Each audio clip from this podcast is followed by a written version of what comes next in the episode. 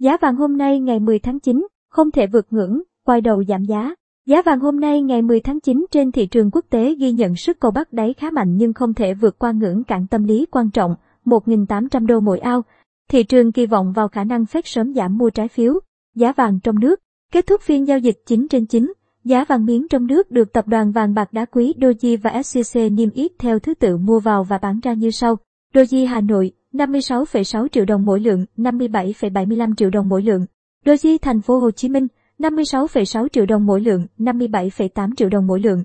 SCC Hà Nội 56,55 triệu đồng mỗi lượng, 57,27 triệu đồng mỗi lượng. SCC Thành phố Hồ Chí Minh 56,55 triệu đồng mỗi lượng, 57,28 triệu đồng mỗi lượng. Giá vàng quốc tế. Đêm mùng 9 tháng 9, giờ Việt Nam, giá vàng thế giới giao ngay đứng quanh ngưỡng 1.792 đô mỗi ao. Vàng giao tháng 12 trên sàn COMEX New York ở mức 1.796 đô mỗi ao.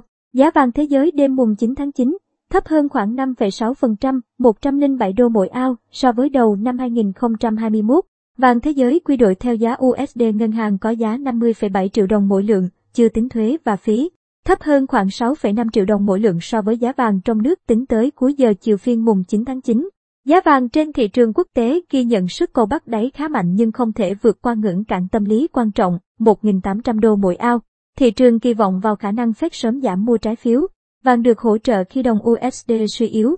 Đồng bạc xanh quay đầu giảm nhẹ trong bối cảnh đồng euro tăng so với USD sau khi Ngân hàng Trung ương châu Âu ECB cho biết ngân hàng này sẽ giảm lượng mua trái phiếu. Cụ thể, trong 3 tháng tới, ECB sẽ mua trái phiếu với mức độ thấp hơn mức 80 tỷ euro mỗi tháng như trong hai quý vừa qua. Theo dự đoán của các nhà phân tích, nhiều khả năng mức trái phiếu ECB mua sẽ giảm xuống mức khoảng 60 tỷ euro mỗi tháng trước khi giảm sâu hơn nữa vào cuối tháng 3. Đồng USD giảm còn do đồng nhân dân tệ của Trung Quốc tăng nhẹ cho dù các số liệu cho thấy môi trường kinh doanh của nước này đang xấu đi đối với các doanh nghiệp. Các chiến dịch của Bắc Kinh khiến các tập đoàn tư nhân lớn lao đao.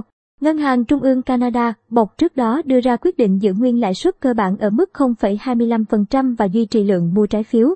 Hàng tuần ở mức 2 tỷ đô la Canada. Dự báo giá vàng.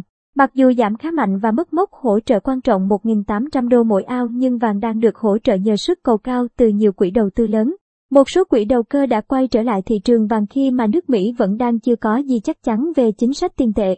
Gần đây, Chủ tịch Cục Dự trữ Liên bang Fed Jerome Powell chia sẻ rằng Ngân hàng Trung ương có thể công bố các kế hoạch liên quan đến việc giảm lượng mua trái phiếu hàng tháng vào cuối năm nay. Tuy vậy, Fed vẫn chưa có những tín hiệu rõ ràng về thời gian. Nhiều người tin tưởng Fed sẽ chưa cắt giảm gói mua tài sản trong cuộc họp sắp tới vào ngày 21 tháng 9 mà có thể lùi lại tới cuộc họp tiếp theo vào đầu tháng 11. Vì thế, mua rồng vàng trên sàn COMEX trong tuần này tăng gấp hơn 2 lần so với tuần trước.